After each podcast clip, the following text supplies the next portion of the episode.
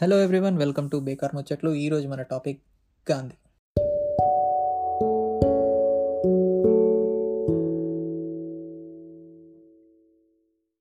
పాడ్కాస్ట్కి ఏ టాపిక్ చేద్దామని మా వాళ్ళతో డిస్కస్ చేస్తుంటే నేను అక్టోబర్ సెకండ్ వస్తుంది కదా, గాంధీ పైన చేద్దాంరా అన్నట్టు అన్నా. మా వాళ్ళు ఇప్పుడు ఆయన గురించి ఏం చెప్తాంరా, ఆయన రీసెర్చ్ చేసేంత ఇంట్రెస్ట్, టైము రెండూ లేవు, అండ్ ఇట్స్ టూ పొలిటికల్ అని అన్నారు. సరే, వాళ్ళు చెప్పింది కూడా పాయింటే కదా అని లైట్ తీసుకున్నా.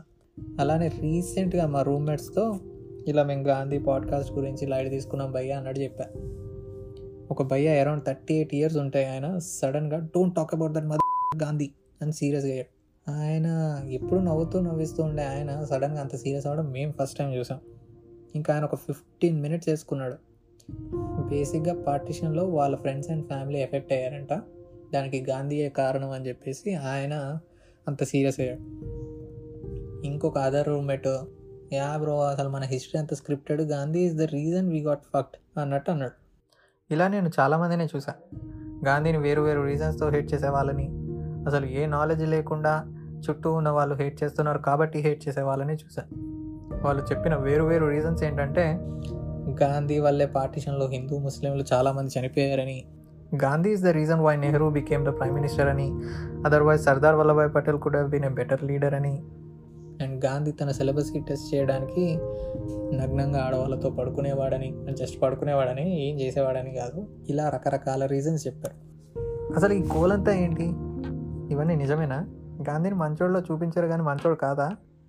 అలా నా పార్ట్ ఆఫ్ రీసెర్చ్ స్టార్ట్ చేశాను.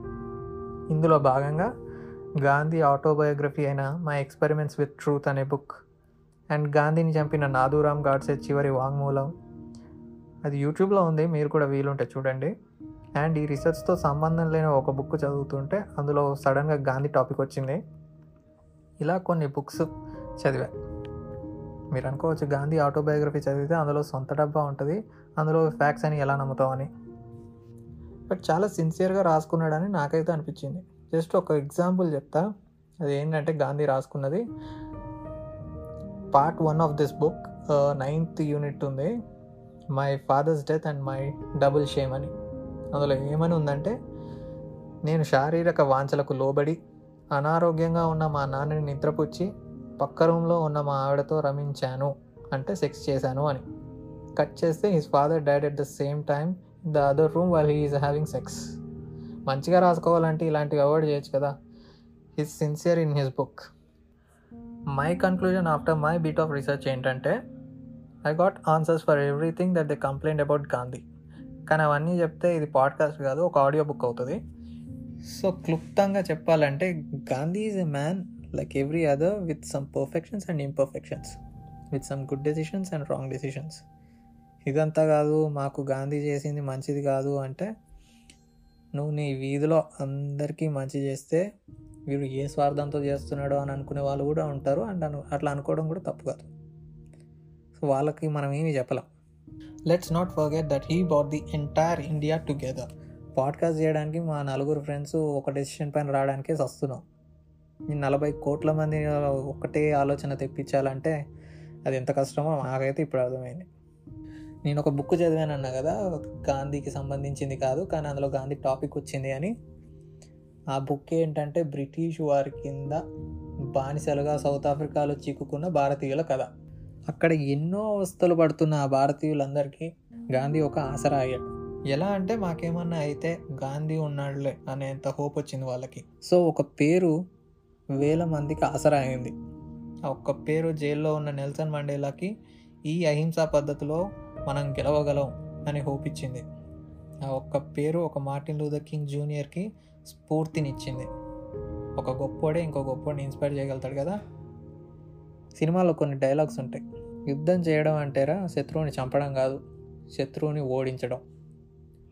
ఒక్క చుక్క రక్తం, ఒక్క గ్రాము కాటన్, ఏది లేకుండా నేను నిన్ను భయపెడతాను, నువ్వు భయపడతావు అని జల్సాలో పవన్ కళ్యాణ్ది, కేజీఎఫ్లో నీ వెనక వెయ్యి మంది ఉన్నారని నీకు ధైర్యంగా ఉంటే నువ్వు యుద్ధం గెలుస్తావు, కానీ నువ్వు ఉన్నావని వేల మందికి ధైర్యం వచ్చిందంటే ప్రపంచాన్ని గెలవచ్చు అని. ఈ డైలాగులన్నీ గాంధీకి యాజ్ ఇట్ ఈజ్ యాప్ట్ అవుతాయి.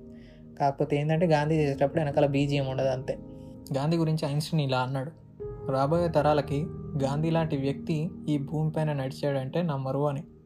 నమ్మకపోవడం అటుంచి గాంధీ లాంటి వాడు మళ్ళీ పుడితే చాలా తొందరగా చచ్చిపోతాడు లేక చంపేస్తారు. అలా తయారైంది సొసైటీ. ఇదైతే ఫిక్స్. మనం గాంధీ గురించి అహింస ఎలాగో పాటించాం, కనీసం గాంధీ అనే టాపిక్ పైన కొట్టుకోకుండా ఉందాం, మందు తాగకుండా ఉండం, పోనీ తాగేటప్పుడు చీర్స్ టు గాంధీ అని అప్రిషియేట్ అన్న చేద్దాం.